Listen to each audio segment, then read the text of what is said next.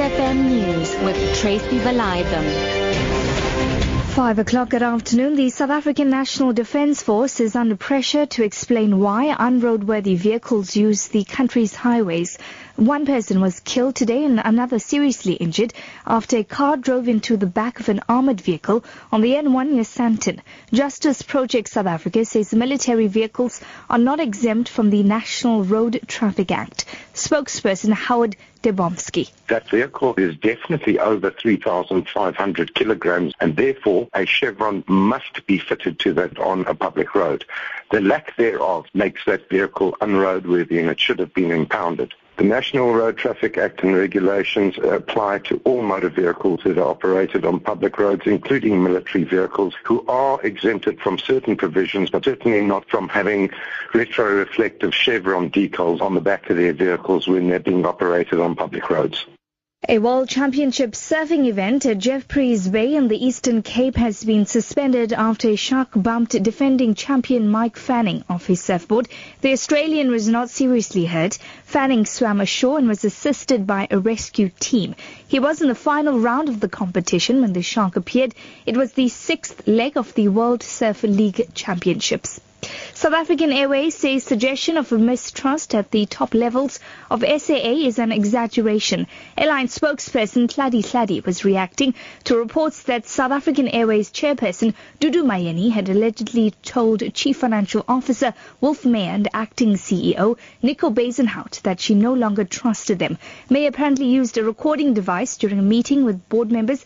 Tladi says the discovery of the recording device was an isolated incident. He says the relationship between the board and acting CEO Nico Bezuidenhout remains solid. Abroad this afternoon, the UN's cultural organization says 14 shrines that were destroyed by jihadists have been replaced.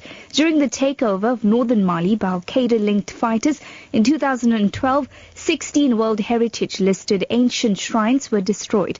UNESCO General Director Irina Bokova says the destruction of cultural heritage is considered a war crime. The BBC's Alex Smith reports. The graves are those of Timbuktu's founding saints. They're venerated by the city's inhabitants, a practice considered blasphemous by fundamentalists. UNESCO's Director General, Irina Bokova, said she hopes the International Criminal Court will bring charges against those who damaged the mausoleums. The extremists also vandalized mosques and burnt ancient manuscripts. UNESCO says it needs a further $8 million to help save Mali's ancient heritage. Back home this afternoon, former President Nelson Mandela's birthday is over, but people are still continuing giving back to their communities. Community members of Morningside in Durban are still rolling up their sleeves to clean up their areas to honor the legacy of Madiba. Local councillor Sibo Nhlapo says they have cleaned the Umgeni station and local parks to instill a culture of cleanliness in their community. We as Ward 27, we gathered today, the councillor, the community of Ward 27, for a cleaning campaign.